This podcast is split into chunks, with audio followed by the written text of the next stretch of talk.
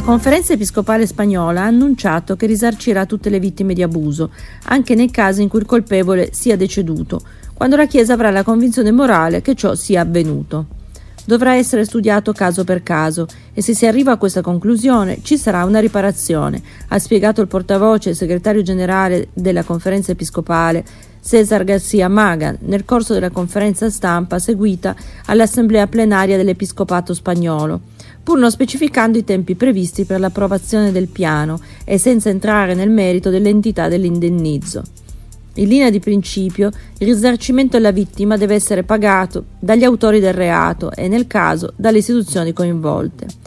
A esempio, se il colpevole è deceduto, sarà la diocesi, si tratta di un sacerdote, o l'istituto di vita consacrata in caso che ad abusare sia stato un religioso. In linea di principio, non la conferenza episcopale, ha chiarito il portavoce.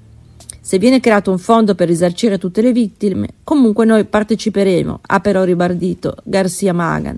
Se si tratta di risarcire le vittime della Chiesa, sia in presenza di una sentenza giudiziaria, sia in assenza di un processo, parteciperemo. Negli ultimi 50 anni, oltre 400.000 spagnoli, pari all'1,13% della popolazione, sono stati vittime di abusi prima di 18 anni da parte della Chiesa cattolica. L'84% delle vittime è costituito da uomini, così come maschi sono anche la maggior parte degli abusatori. Solo una piccola parte delle persone accusate è stata sottoposta a processo dalle autorità civili. È quanto emerso da un rapporto diffuso il mese scorso in Spagna e che si basa su 487 testimonianze. L'indagine, durata 18 mesi, è stata presentata al Congresso dei Deputati spagnoli dal Difensore Civico, una struttura indipendente che si occupa della tutela dei diritti fondamentali della persona.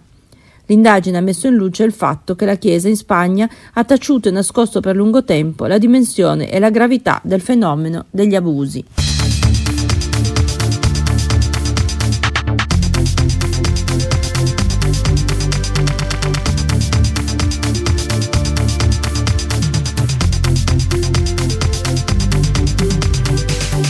Una lettera anonima contenente gravi accuse ad un sottufficiale dei carabinieri di Piazza Armerina e alla moglie sarebbe stata recapitata all'associazione Rete l'Abuso, unica associazione in Italia che si occupa di sopravvissuti agli abusi clericali e poi trasmessa dal presidente dell'associazione Francesco Zanardi alla procura di Enna.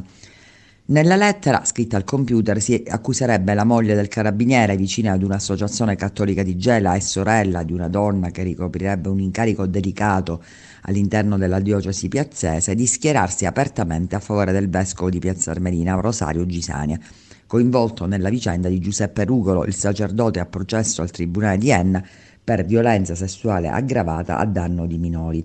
Secondo l'anonimo, il carabiniere invece di indagare si sarebbe posto a fianco della moglie in questa battaglia a difesa di Gisana non perdendo occasione di schierarsi sui social o nelle parrocchie che frequenta, mentre andrebbe segnalato e trasferito in un'altra città.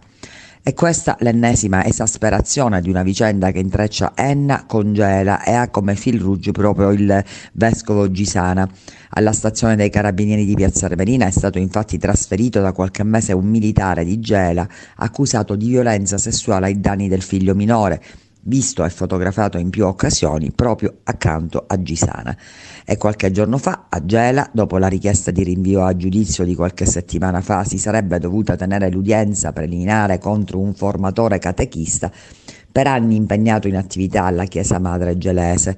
A denunciare il catechista sarebbe stato un giovane, allora minorenne, che ha raccontato alla squadra mobile di Caltanissetta come si sarebbero consumati gli atti sessuali, alcuni avvenuti anche nei locali di una chiesa. Il ragazzo ha riferito di aver informato delle violenze sia il vescovo Gisana che Vincenzo Cultraro, ex direttore del seminario ed ora parroco della chiesa padre di Gela, che però nulla avevano fatto. Sarà dunque il GUP a valutare gli elementi acquisiti dalla polizia contro il catechista, tra i quali finti profili social e conversazioni che comproverebbero le violenze.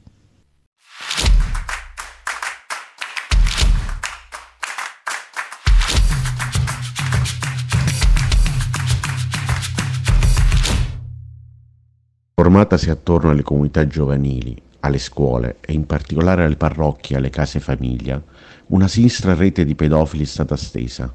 si è rafforzata sfruttando rapporti instauratisi all'interno di una importante associazione cattolica, gode di protezioni o quantomeno di una significativa tolleranza.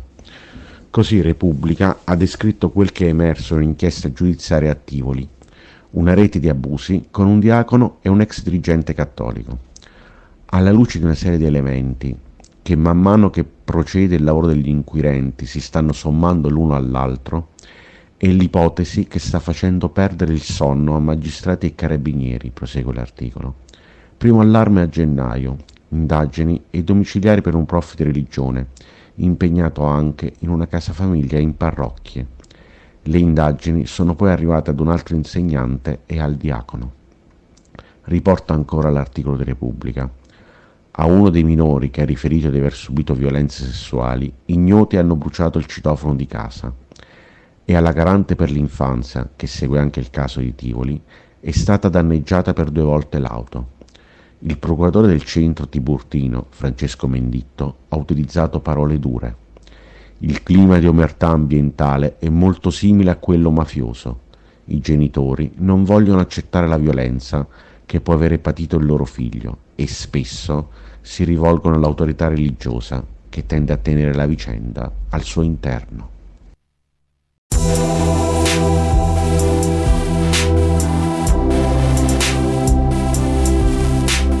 Proseguiamo nella nostra ricerca sulle radici ideologiche della pedofilia, un crimine che in Occidente si consuma da 2500 anni sotto la copertura culturale che comincia con Platone, Socrate e Aristotele e prosegue nel mondo romano prima e quello a tradizione cristiana e cattolica poi fino ai nostri giorni. Disse lo psichiatra Massimo Fagioli durante un dibattito pubblico nel 2010. Una madre deve essere consapevole che il figlio ha nascita e identità non è identità adulta, non ha la parola, non cammina, però è un'identità. Quella del bambino è un'identità di pensiero. Mentre nella cultura millenaria il bambino al massimo è stato considerato ed è considerato un animale, con il conseguente terribile battesimo dei cattolici. Come se il neonato fosse una bestia che soltanto loro rendono umano, disse Fagioli. È questa la violenza invisibile che nega la realtà umana del bambino, che sta alla base di quella cultura che ancora oggi giustifica, protegge e quindi legittima la pedofilia.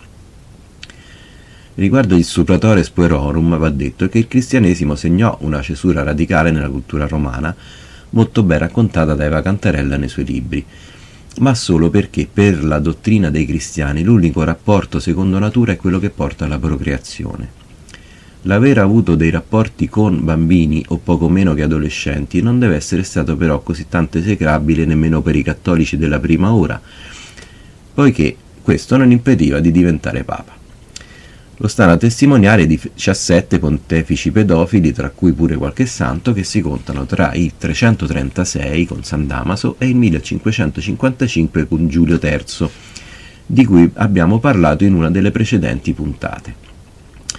Del resto, la sanzione stabilita nel Consiglio d'Elvira del 315, del, 315, del 305, scusate, a cui vanno incontro gli stupratores puerorum, consiste nel divieto perpetuo di fare la comunione. Una sanzione già blanda di per sé che non facciamo fatica a immaginare raramente applicata. Perché, ci chiediamo? Ma perché l'essere umano è peccatore per natura, quindi ogni violenza che subisce è considerata un'espiazione. A chi chiedeva perché Dio permette la morte degli innocenti? Bartolomeo Spina, maestro del Sacro Palazzo, nel 1523 rispondeva Dio opera con giustizia, perché se essi non muoiono a causa dei peccati commessi, muoiono pur sempre perché colpevoli del peccato originale. Se alla parola morte sostituiamo stupro, idea niente affatto peregrina, stante il livello di distruzione psichica che subisce un bimbo o una bimba violentata, l'equazione è risolta. La pedofilia è un omicidio psichico, ha detto la pediatra e psicoterapeuta della scuola di psicoterapia Bios e Psiche Maria Gabriella Gatti. Con l'idea di peccato originale, ogni omicidio, ogni violenza trova nella cultura che propala questa idea, appunto quella del peccato originale, una sua giustificazione e ogni omicida e violentatore trova riparo.